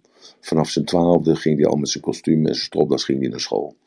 En toen hij 25 was, was hij een zeer succesvolle makelaar. En toen hij 45 was, had hij een cursus bij mij. En uh, toen vroeg ik aan iedereen om de stropdas af te doen. Hij zegt, ik doe mijn stropdas niet af, want die heb ik dus al uh, eh, 30 jaar om. En uiteindelijk had hij zijn stropdas af. Hij zegt, ik voel me naakt. Ik zeg, dat begrijp ik. En toen moest hij zijn uh, Colbert doen. Nou, dat, dat stootte tegen allerlei, alle waarden in die hij had. Maar dat, ik heb hem toch gedwongen om dat te doen. En uiteindelijk heb ik hem gedwongen om zijn broek uit te trekken. Dus hij stond in zijn onderbroek en in zijn, hemdje stond hij in een zaal van een mannetje of 400, 500. En hij was het hardst het lachen. En iedereen moest natuurlijk ook lachen. Daarna had hij de keuze om een pak aan te trekken of een spijkerbroek aan te doen. En dat pak dat hield hij aan als hij zakelijk onderweg was. Maar die spijkerbroek had hij bij zich. Op het moment dat het vijf uur was, hij was klaar, trok hij gelijk die, die spijkerbroek uit en een spijkerbroek aan en een sweatertje eroverheen. Zo, dus dat, dat, dat, ging gewoon natuurlijk even onder begeleiding. En dat ging even met een beetje dwang. Maar dat was wel een van die wensen die hij uitgesproken had. Want hij wilde uit die conditionering komen. Want die conditionering zorgde ervoor dat als hij s'avonds thuis was, bleef hij in de rol van makelaar. En s ochtends vroeg als zijn kinderen naar school gebracht moesten worden, dan zat hij al in de rol als makelaar. En als hij tussen de middag thuis kwam om even te lunchen samen met de kinderen, dan was hij nog steeds die makelaar. En die kinderen weten precies, die zijn nu allemaal eh, dik volwassen, die zijn nu al in de 40, 50, ja de jongste is al 50. Ik een keer opgetreden voor haar in de, op de universiteit. Die zeggen allemaal, wij weten precies nog dat tijdstip dat onze papa bij jou is geweest op seminar. en toen is hij teruggekomen en toen was het, elke ochtend was het gezellig. Want had hij zijn spijkerbroek aan. En als hij wegging, trok hij zijn pak aan. En als hij tussen de middag thuis kwam, dan deed hij in ieder geval zijn stropdas af. En zijn colbert liet hij in de auto hangen. En dan was hij ook gezellig. En dan ging hij weg. En dan deed zijn stropdas om en zijn colbert weer aan. En s'avonds kwam hij terug en deed meteen zijn pak aan. En dan was hij weer onze vader. Zo. Dus zijn houding veranderde daarmee. Zijn communicatie veranderde daarmee. En de relatie met zijn kinderen veranderde daarmee. Kinderen weten het toch de dag van vandaag nog precies wanneer dat gebeurd is. En dat is al, uh, even kijken, we leven nu in 2021, dat was in 1996, dus dat is 25 jaar geleden. Wat een mooi voorbeeld. Ja. En ook heel duidelijk. We hebben ook Sonja op het podium. Welkom, Sonja. Hallo, dankjewel. Goedenavond. Hallo. Uh, ja, mijn vraag is eigenlijk al beantwoord. Ik uh, wilde weten dat als je uh, uh, kort samengevat, als je ergens uh, tegenop ziet, is het dan handig om rechtop te gaan zitten, je een plaatje te maken, omhoog te kijken um, en je ademhaling naar boven te brengen. En ja. eigenlijk met het, het antwoord op Roelof is het al een beetje ja. beantwoord. Ja, we noemen dat een compelling future creëren. He, dus dat is de toekomst creëren die jij verkiest. Dus wat wil je bereiken? Wil je iets verkopen of wil je iets gedaan krijgen of wil je gewoon uh, jezelf kunnen bewegen naar een bepaalde plaats? En daar zijn allerlei obstakels uh, tussen. En dat grootste obstakel misschien bij jezelf, want je moet misschien een kaartje kopen of je moet misschien iets vragen of je moet misschien daar iets voor doen om daar te komen. En dat zorgt ervoor voor een soort neergaande spiraal, een soort uh, negativiteit, een soort ja, ongemotiveerdheid om dat te willen doen. En dan uh, is het noodzakelijk om je voor te stellen van, ja, wat wil ik nu precies? Wat wil ik nou bereiken? Ik wil die auto hebben, of ik wil die prijs winnen, of ik wil op, naar die plek op vakantie, of ik wil samen met die persoon, wil ik leuk en aardig gevonden worden, of wil ik zijn. En daarvoor is noodzakelijk om die ademhaling omhoog te halen, die ogen omhoog te kijken, en dan dat beeld te creëren. Er zijn heel veel mensen, Sonja, die denken en geloven dat ze niet kunnen visualiseren. Enkel en alleen omdat ze altijd een lage ademhaling hebben. Dus dat is een hele goede vraag en je gaf jezelf al het antwoord. Dankjewel. Oké, okay, ik moet eventjes uh, mijn zoon even een kus geven. Die is, uh, het is uh, half tien, hij gaat naar bed. Het is veel te laat eigenlijk. Ik Ik heb hem gelijk al op zijn donder gegeven. Want hij, elke avond is het hetzelfde. Hij weigert gewoon om uh, op tijd naar bed te gaan. Want eigenlijk moet hij s'avonds om uh, acht uur, kwart over acht op bed liggen. En dan, als ik hem dan naar bed gebracht heb, dan komt hij eruit. Dan moet hij even naar de wc. Als hij vergeet zijn tanden te poetsen. Moet nog even dit, moet nog nou, even dat. vergeet de tanden poetsen nooit. Nou, vertel jij dan maar eens even aan iedereen die in de zaal zit. Waarom jij s'avonds nog niet gewoon als een normaal kind, zoals je vader vroeger was. Als hij om half acht op bed mocht liggen, dan lag hij om vijf voor half acht al in zijn bed. Of geloof je dat niet? Eigenlijk niet. nou, maar jij hoeft niet zo uh, ontevreden te doen als papa deed vroeger. Hè, en papa na te doen wat dat betreft. Want daarom kon papa ook niet goed zijn best op school doen. Want hij was nooit uitgeslapen, altijd moe. En uh, omdat hij altijd zo vaak en zo laat naar bed ging. Dus jij moet nou naar bed. Mhm. Je wilt de beste van de klas zijn, dat klopt je. En we hebben een afspraak met elkaar dat hij, uh, als hij een 7 haalt. Op elke toets of 7 of hoger. En elke toets of 7 of hoger. En dan uh, mag hij op de foto samen met, hoe heet die gozer ook weer? Cristiano Ronaldo. Cristiano Ronaldo. Dat heb ik hem beloofd. Nou, dus hij is. Mooie, ja. belofte.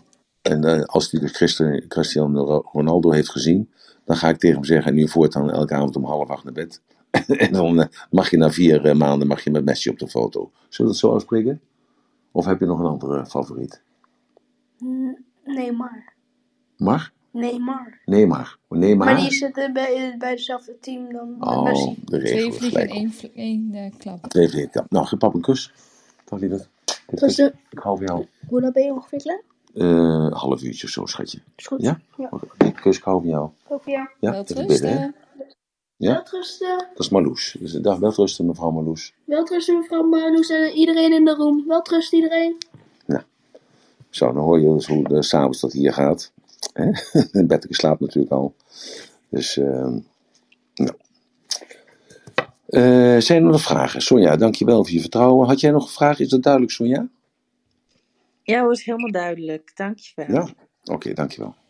Ik uh, heb verder nog geen uh, handjes of vragen in de backchannel. Dus uh, ik vermoed dat het allemaal helder is tot zover. Dus in belangrijk is, uh, dus stem je af. Dus kijk eerst goed naar die uh, non-verbale communicatie. Tegelijkertijd kijk je natuurlijk ook naar de body logic, hè, want dat zegt natuurlijk uh, heel veel over de waarden van die persoon, hoe die in elkaar zit van zijn karakter. Dus daar kun je ook natuurlijk een beetje op afstemmen. Dan kijk je naar de non-verbale communicatie van hoe staat hij, hoe ademt hij, hoe zijn zijn ogen. Nou, dat gaat natuurlijk allemaal in een, in een split second gaat dat allemaal. Want dan moet je natuurlijk al beginnen. En dan uh, hebben we het over groepen. En een groep is, kan zijn een verjaardagspartij of, uh, ja, of gewoon een, een, seminar. Of je moet je, ja, je, misschien je baas toespreken met, of je collega's toespreken. Of je moet ja, gewoon iets doen. Dan is het belangrijk dat je dus je communicatie op vak houdt. Visueel, auditief, kinesthetisch. En dat wil zeggen dat je dus die woorden van het beeld en tegelijkertijd het geluid en tegelijkertijd het gevoel, dat je die dus door elkaar heen mixt. Er zijn ook mensen die zeggen, uh, bijvoorbeeld op de volgende manier, die leggen dus iets uit en die zeggen dus van kijk, het beeld wat hier staat zegt dat we met elkaar dat gevoel moeten creëren, waardoor wij gemotiveerd zijn om datgene doel te bereiken, datgene wat we samengesteld hebben. Zo, dan zit dat erin en dan spreken juist die woorden van het beeld en gevoel en, en het woord, spreekt juist precies die modaliteit aan en dan heb je grote kans dat je connectie maakt. Want daar gaat het uiteindelijk om, als je spreekt in het openbaar. Nou ja, jullie hebben, velen van jullie hebben mij al daarin meegemaakt. Uh, dan zie je dus, uh, als je goed op zou letten, je zou die woorden opschrijven die ik gebruik. Dan kom je tot de conclusie dat ik uh, ongeveer een 50% gebruik visueel. Ik gebruik ongeveer een 40% is auditief en 10% is kinesthetisch. Waarom, waarom is dat zo? Dat komt omdat ik mensen in beweging zet. Als je bij uh, Michael Pilatsky bent, die gebruikt 90% kinesthetisch en 10% auditief. Dus dat is heel, en heeft een heel andere doelstelling. En zo heeft elke uh, performer of uh, of verhalenverteller of ja, noem, geef het maar een naam of een seminarleider, heeft een ander doel en trekt dus dan ook zijn, zijn klanten aan. Dus de, de kans dat uh, Roelof bij mij in de zaal zou zitten, een ticket zou kopen bij mij en een, uh, een kaartje zou kopen, wetende dat hij uh, minimaal 12 uur op de stoel zou moeten zitten en 12 uur naar moet luisteren naar mijn verhaal. Nou, de kans is vrij groot dat hij geen kaartje koopt. Maar iemand die, ja, dus, en heel veel mensen vandaag de dag, die hebben zoiets, die zijn heel ongeduldig. Want die willen gewoon heel snel het verhaal horen, niet de kern van de zaak, willen de oplossing horen en uh, willen daarna verder gaan. Daarom is een seminar wat ik geef van 14 uur of 16 uur, is eigenlijk niet meer anno 2021. Maar dat komt, dat is de verklaring die ik ook altijd geef aan de mensen die er zijn, dat we hebben allemaal, uh, allemaal gelijk 24 uur. We hebben allemaal behoefte aan slaap. De een 4 uur en de andere 6 uur en de andere 10 uur. En wat ik laat zien is door het energieniveau hoog te houden, dus naar het visuele te brengen, naar een half uur of naar een uur, dan blijkt dus dat dat energieniveau stijgt. En dat je dus gewoon uh, veel meer uit het leven kunt halen in die uh, acht uur of die twaalf uur dat je erbij me bent. Dat je er veel meer uit kunt halen. En dat je juist, doordat je dus in dat visuele komt. En doordat je dat vasthoudt, die energie. Blijf je in dat visuele. En kun je dus de dagen daarna, de weken daarna. Kun je veel meer verzetten. Uh, in jouw leven als dat je ooit hebt gedacht. Omdat je dus in die visuele energie bent. Dus in die, je zou kunnen zeggen, mannelijke energie, dat is iets anders. Maar Vele mensen verwarren dat met elkaar. En dat zorgt er weer voor dat je dus in een bepaalde positieve vicieuze cirkel komt, totdat je een negatief anker tegenkomt. En dat anker brengt je weer terug naar zoals je was. En uh, dat het enige wat ik dan tegen je zeg is, ja, dat, dat gaat gebeuren. Alleen nu heb je een referentiekader dat je weet dat je uit die negatieve loop kunt komen of in die niet-productieve loop kunt komen door jezelf te veranderen, door jezelf naar die visualiteit te brengen. Zo, dat is een beetje wat er eigenlijk gebeurt. Nou, het leuke is ook dat jij op een gegeven moment gewoon ook zegt van jongens, ga allemaal staan. En jij zet je gekke oren op en je grote bril en je gaat lekker de Polonaise met z'n allen dansen om juist even ook die energie weer te verhogen. Ja. En daardoor heb je die energie ook gewoon die hele dag door. Dan, dan, maakt die tijd helemaal niet uit. Nee, dat klopt. Maar uh, hoeveel seminars heb je al gevolgd? Uh, ik heb zelf tientallen seminars gevolgd van, ik weet niet wat voor voor genre allemaal. in de jaren zestig deed ik dat al. En ja, ik moet je vertellen, ik heb er maar heel weinig waar ik nog wat van weet. Eh, wat daar gezegd werd, of uh, wat er gedaan werd, of waarom ik er was. En toen was echt een seminar was een hele elitaire zaak. Ik weet nog wel dat ik bij meneer Frits Philip was. En dat ging om uh, onderhandelen. Hoe leer je te onderhandelen? En dat kostte geloof ik iets van 2.000, 3.000 gulden. Dat was ontzettend veel geld. Daar kocht je gewoon een auto voor. Maar ja, dit was Frits Philips, de zoon van de, van de grote Philips. En die deed onderhandelen. Nou, daar kun je wat van leren. Nou, ik kan je vertellen, we zaten op grote, een grote ronde tafels en dan moesten we met elkaar moesten we overtuigen. Nou, ik, eh, ik weet niet wat ik er geleerd heb. Ik zal heus wel wat geleerd hebben, maar tja, eigenlijk eh, heel goed weet ik niet meer. Want ik ben uh, na driekwart van de voorstelling ben ik weggelopen. Want ik hield het niet meer vol. Zo laag was het, energieniveau. Nou ja, dat heb ik bij Tony Robbins bijvoorbeeld. Die wil dan die energieniveau zo hoog houden. En het is zo Amerikaans op een gegeven moment. En dan online, ik denk offline dat het heel goed vol te houden is. Maar online is dat voor mij ook veel te veel ja. prikkels of zo. Maar goed, we hebben ook Annemarie op het podium. Welkom. Nou, ik uh, ben even later ingeschakeld, want ik was, ik, had, ik was naar een training. Dat was ook super interessant, hele leuke mensen. Maar uh, inderdaad, ik uh, heb natuurlijk ook seminars bij Emiel gevolgd. En ja, het mooie is, het is gewoon een mooie hoge energie dat je ook daarna eh, er heel veel aan kan hebben. Ook uh, dat je dingen wil gaan doen. Dat is juist het mooie, dat je dus ook het echt daadwerkelijk gaat doen. Hè? Dat, uh, omdat je die energie bij je draagt. Ja, maar dat is de doelstelling natuurlijk ook. Hè. Kijk, omdat mijn leven is. Ik had vanochtend nog een gesprek met een opdrachtgever. En uh, ja, ik heb een stukje uit mijn levensverhaal verteld. En toen heeft zij een stukje uit haar levensverhaal verteld. En toen zei ik, ja, eh, eigenlijk is het precies hetzelfde. Alleen ik ben eerst de kost gaan verdienen en toen ben ik gaan reizen. En jij hebt eerst je school afgemaakt en toen ben je gaan reizen. En toen ben je in een baan gerold en uh, ja, heb je er het beste van gemaakt. En toen op een zeker moment heb je, ben je wakker geworden. En toen heb je gezegd bij jezelf, dat, zo wil ik niet zijn. Dus daarom begin ik voor mezelf. En nu heeft ze een heel succesvol bedrijf met uh, trainingen geven en mensen begeleiden. En eh, ja, zo gaat het nou eenmaal. Je hebt natuurlijk af en toe die, eh, die kat, nou, nodig. Eh, dus die eh, je wakker maken, die een schop onder je kont geven. Waardoor je weer die snelheid krijgt. Want het zit gewoon allemaal in jezelf. En eh, ja, je, je, voelt je op een zeker moment lekker bij die, dat rustige aandoen. Alleen als je even, ja, toch even je verzet en je bent dan toch in die andere moed, dan komt er toch iets over je heen. Annemarie, als ik het fout zeg, mag je het zeggen. Dan kom je er toch over uit dat je, dat je het toch lekker gaat vinden om wel lekker, ja, niet bezig te zijn, maar om even te scoren. Daar komt het dan toch eigenlijk op neer, toch? Ja, ik hou van scoren en ik, ja, ik ben gewoon eh, altijd, eh, altijd bezig. Alleen je hebt momenten in je leven dat, eh, dat, ja, dat je fysiek wordt teruggeroepen. Hè? Ja. Dat je even pas op de plaats moet maken. Ja. En dat is ook goed. Dat heb ik nu ook de laatste tijd meegemaakt. Dat ik dus door, ja, door heel hard eh, te werken en, en bezig te zijn. Ja, soms moet je ook weer pas op de plaats maken. En dan kom je er ook weer uit. En dan eh, ja, ga je weer verder.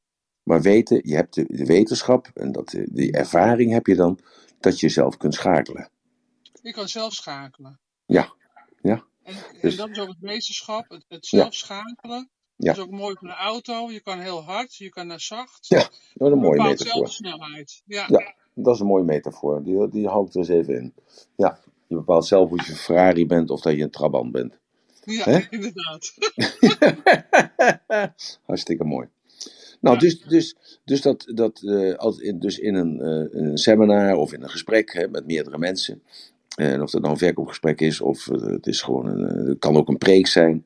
Maakt allemaal niet uit. Dan moet je in de gaten houden. Dus dat je al die woordtypes van visualiteit en van auditiviteit en van kinesthetisch. Dat je die door elkaar heen hutselt. En dat doe je meestal als je, ja, eh, mag niet zeggen gezond in jezelf zit. Maar dat je bij jezelf bent dan eh, gaat dat eigenlijk vanzelf. Omdat je dus zelf ook voelt dat die ademhaling versnelt en dan weer teruggaat en dan weer naar beneden komt. En eh, je bespreekt iets emotioneels en dan ga je naar beneden toe met je toon. En ja, dan kom je ook bij dat gevoel. En dan, eh, doordat je langzaam gaat praten, krijg je vanzelf dus woorden van gevoel en van stemming en van laag en van intens en van liefde en van, ja, van betrokkenheid en van empathisch.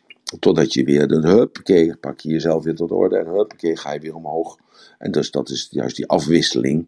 En dat, eh, ja, dat, eh, die afwisseling. En in die afwisseling zorg je ervoor dat je zelf eh, recht blijft staan. Hè, dus bij de les blijft. En zorg er gelijk voor dat, dat je iedereen aan kunt raken, zoals ik dat dan zeg. Dus ja, ik, ik denk dat het heel natuurlijk is. Ik had gisteren die cameraman bij me de hele dag.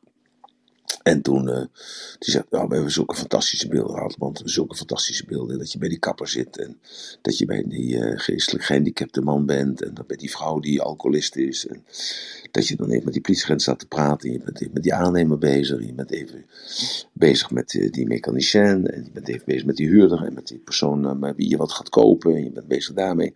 En dan zeg ik tegen hem van, ja, maar wat vind je daar nou mooi aan? Hij zegt, het is zo mooi dat het zo afwisselend is. Ik zeg, maar iedereen doet dat toch? Hij zegt, nee, zegt hij, maar dat is niet zo. Ik zeg, maar dat is toch normaal wat ik doe? Hij zegt, maar dat is niet zo. Zo, zo dus hij kijkt er vanuit, hij kijkt door die camera. En door die camera ziet hij alles heel scherp. Maar hij, waar is hij op gericht? Hij is gericht op het beeld. En dat beeld verandert omdat mijn mimiek natuurlijk elke keer anders is. En dat vindt hij fantastisch. Maar hij hoort, hij hoort natuurlijk wel wat ik zeg, maar hij ziet eerst wat hij ziet. En daarna hoort hij wat hij hoort. Dus het is een hele andere volgorde als dat je auditief bent. Dat, je daar zit met een cameraman en, en met een geluidsman. En die geluidsman heeft dan zo'n lepel bij zich. Dat is op afstand bestuurbare eh, eh, eh, microfoon. Die hangt dan aan zo'n soort bezemsteel. En die moet dan altijd maar proberen om boven je hoofd te blijven. Dat die man is alleen maar gericht. Die luistert alleen maar naar zijn, micro, naar zijn eigen. Eh, eh, eh, hoe noemen we dat? wat op zijn kop zit. De gehoorzet. Hoe noem je dat? Hoe noem je dat, Marloes? Eh, de kop naar zijn telefoon, ja. Dus alleen maar gericht op die koptelefoon. Die heeft de ogen, de ogen dicht. En die luistert alleen maar naar het geluid. Wat, dat binnenkomt via die koptelefoon. En dat, dat komt natuurlijk uiteindelijk op die band. Dus het is een hele andere representatie van de werkelijkheid. Dus die visuele cameraman die zegt: Ik vind het allemaal fantastisch. En die, en die geluidsman die zegt: Ja, maar waar haal je die woorden toch vandaan? Hoe kun je dan met, die, met die toon spelen? Je gaat van hoog naar laag, van links naar rechts, van boven naar onder. Hoe, hoe, hoe red je dat nou toch? Ik zeg, ja, maar dat ben je toch gewoon zelf? Nou, en dat is dan schijnbaar het fascinerende voor die documentaire, waar dus momenteel voor gefilmd wordt. Dat wat voor mij normaal is, is eens voor andere mensen dus abnormaal, vreemd, aantrekkelijk en onderscheidend. En zo ben jij dus ook. Je bent ook vreemd, aantrekkelijk, onderscheidend voor de ander in een andere modaliteit. Nou, Ja, iedereen, iedereen heeft natuurlijk een andere beleving, hè? Dat is eh, Ja. eh, waar het om gaat. Eh, als je straks naar je de- eh, documentaire kijken, dan zul je ook zien dat iedereen dat anders beleeft. Mhm. En dat is natuurlijk ook eh, de bedoeling. en dus de diversiteit te laten zien van de mens. En dus ook dus juist door die diversiteit te laten zien die in mij zit, herken jij jezelf. En dus ook de dualiteit die er is, en dat is iets anders dan diversiteit, de dualiteit die er is, dat je die herkent, want die zit ook in jou. Alleen misschien niet zo scherp als bij mij, maar die herken je ook. Dus het juist het herkennen van, het, eh, van jezelf maakt het kijken naar iets of iemand juist aantrekkelijk. Denk even aan alle soaps, denk even aan de berichten op Instagram, denk even aan de artiesten tot waar je je aangetrokken voelt of juist afgestoten voelt. En kijk tegelijkertijd naar mensen die communiceren, op wat voor manier dan ook, dat je ze dus een kans geeft, eh, of dat je juist ze geen kans geeft, want you never get a second chance to make the first impression. Zo Marloes, ja, nou hebben we Sonja even terug op het podium, dus die wilde reageren. oké? Nou nee, ik heb eigenlijk een, eh, een eh, praktische vraag. Ja. Mag dat? Graag.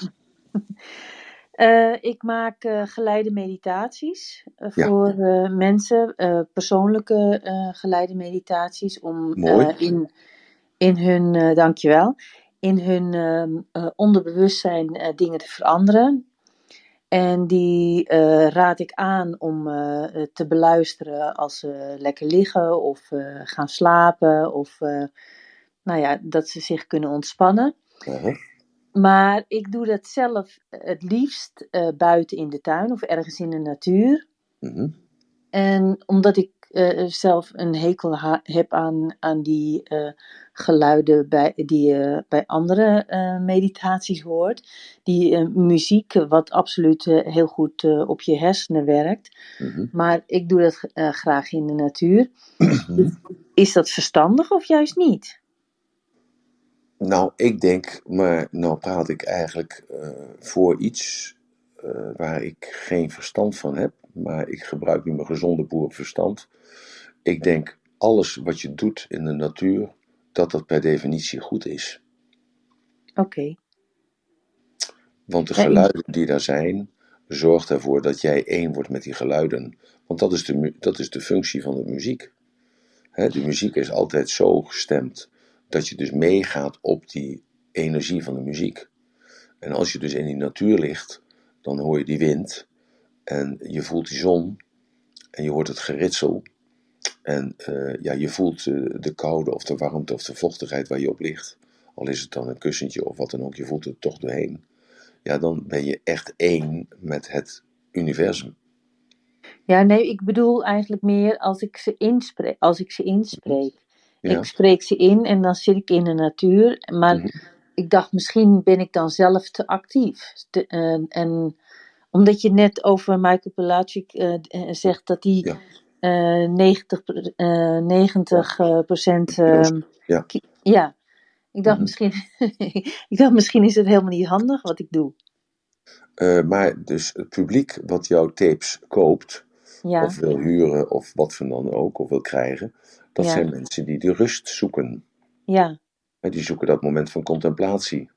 ja, En, eh, ja, en dan is de natuur, naar mijn weten en naar mijn kennis, is het natuurlijk de beste plek.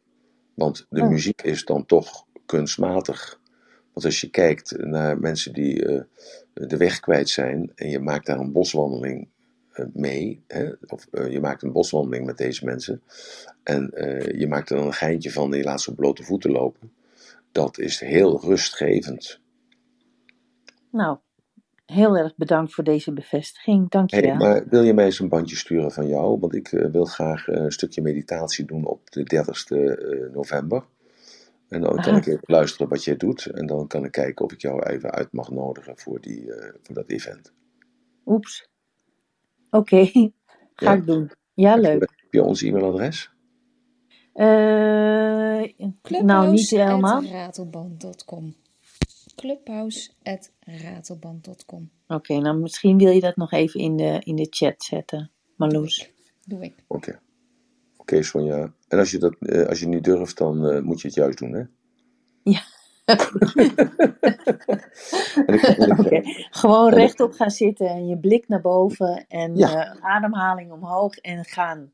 Ja, en dan je voorstellen dat als dat allemaal bevalt, dat je dan 30 november voor 300 man dan die geleide meditatie mag doen. Als je me nou. Helemaal Ja, goed. oké. Als jij de Oké, nieuwe goed. Tamara Puffer, Sonja. Ja, Oké. precies. Dankjewel. Dankjewel. Dankjewel. Oké, goed. Nou, zijn er nog vragen? Het is kwart voor tien. Ik Jij moet naar de kindjes een, toe, eh, Marloes. Nou ja, ik eh, denk dat het een mooi natuurlijk moment is om eh, af te ronden. Ehm, het Waar gaan we het morgen over? Ja, ja, waar gaan we het morgen over hebben? Ik, Dus ehm, zijn er geen speciale wensen? ik krijg nu iets. Oh nee, nee, ik dacht ik krijg iets in de backchannel, maar dat eh, was niet eh, voor, de, voor het onderwerp. Zal ik eens Ehm, vragen aan één, zal ik eens vragen aan één persoon doe maar on- eens. onder in de zaal? Ik zou eens willen vragen aan Mary. Marie, Mary, helemaal onderaan, naast Steven en eh Isra. Mary, had jij een speciaal iets waarvan jij denkt van nou dat interesseert mij of intrigeert mij of dat zou ik eh, graag willen horen? Misschien zou je nog iets willen horen over Body Logic Als of zo. is, eh, komt ze naar boven. Alleen, Hoe zie je dat nou godsnaam? Hallo. Dat ze Hallo. een handje opstak en ik ze Oh, uitnodigde om inderdaad te komen. Welkom. Mary, Hallo. hallo. Is, er- is er misschien iets wat jij speciaal zou willen horen morgenavond? Nee, dankjewel. Ik kan niet goed Nederlands spreken, maar ik luister al een maand eh, in de clubhouse naar jullie. Eh, ik begrijp het, maar ik kan niet goed spreken. Sorry, Maar je maar ik heb spreekt geen heel, je spreekt heel goed Nederlands, Mary. Dus Dankjewel. complimenten daarvoor. Eh, Dankjewel. wil je iets horen over Body Logic? Eh, mm, eigenlijk, ehm, ehm, eh, ik heb een aantal vragen over mijzelf. Eh, ja. Eh, ik weet niet, kan ik goed eh, uitleggen of niet, maar Je kan het heel ehm, goed uitleggen. Je legt ehm, dat heel goed uit. ja, eh, ik, ik probeer elke dag, als je zes uur wakker wordt, als alles goed, ehm, eh, goed gedaan, maar ehm, doordat ik heb heel trage schildkleren, ik, ja, midden van de dag, ik voel heel moeheid en ik Ja, moest met alles stoppen. begrijp ik. En eh, al, alle dingen in mijn lijst eh, voor elke dag, ik kan niet meer Ja, eh, doen. Maar ik, ik weet niet hoe. Ik moest ineens alles stoppen. Ik weet niet, ik moet luisteren naar mijn lichaam. Ja, moet je doen. Of gewoon door. Of ja, Nee, zoiets moet je niet als... doen. Nee, ik weet precies hoe jij je voelt. Eh, ik heb zelf heel veel in het buitenland gewoond. Ik heb zelf twee jaar in Thailand gewoond, waar alle mensen dan Thais tegen je spreken. En daar word je ook heel moe van. Ik heb in Zuid-Afrika gewoond, waar ze dan Nederlands spreken. Alleen dat is Nederlands van 300 jaar geleden. Word je ook heel moe van. Daar moet je naar luisteren, want eh, dat heeft je hersenen moeten echt, echt, echt overtime draaien. Dus je mag gewoon tegen jezelf zeggen om, eh, om 12 uur of om 11 uur. Nog beter is het om even voor die tijd even af te schakelen.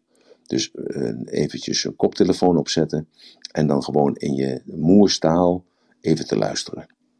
Dat is het beste. En dat mag muziek zijn, dat mag een sprookje zijn, dat mag een verhaal zijn, het mag een boodschap van jezelf aan jezelf zijn, is goed. Maar even gewoon even rust in de taal die je gewend bent om te spreken. Want je spreekt fantastisch goed Nederlands, maar je moet natuurlijk niet jezelf overvragen daarmee. Je lichaam geeft dat heel goed aan. Even relax. Mhm. Dankjewel, Emil. Oké, Bedankt. niks te danken. Dankjewel dat je de moed hebt gehad om naar boven te komen. Heel flink van je. Dankjewel. Dag. Door Nou, als er niemand- eh, kwam ik eigenlijk op een onderwerp. Oh, het al eerder gehad, maar over eh, voeding. En, Je bent eh, ook zo'n kanjer, hè?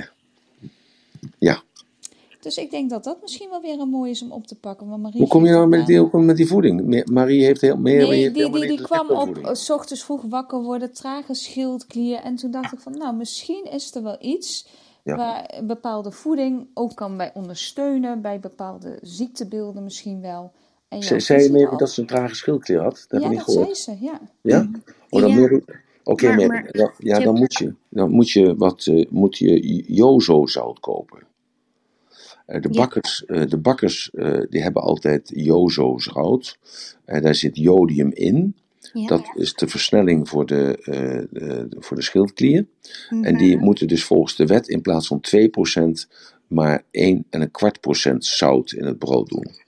Dat komt omdat zout ook de, de bloeddruk verhoogt. Maar men is vergeten dat het de jozo, het jodium wat erin zit, dat dat voor heel veel mensen noodzakelijk is om de schildklier eh, sneller te laten functioneren. Mhm. Ja. Dus je moet jozo zout kopen en als ze dat niet in de winkel hebben, hoogstwaarschijnlijk niet, dan moet je dat vragen in de bakkerswinkel waar je je brood koopt. Ja.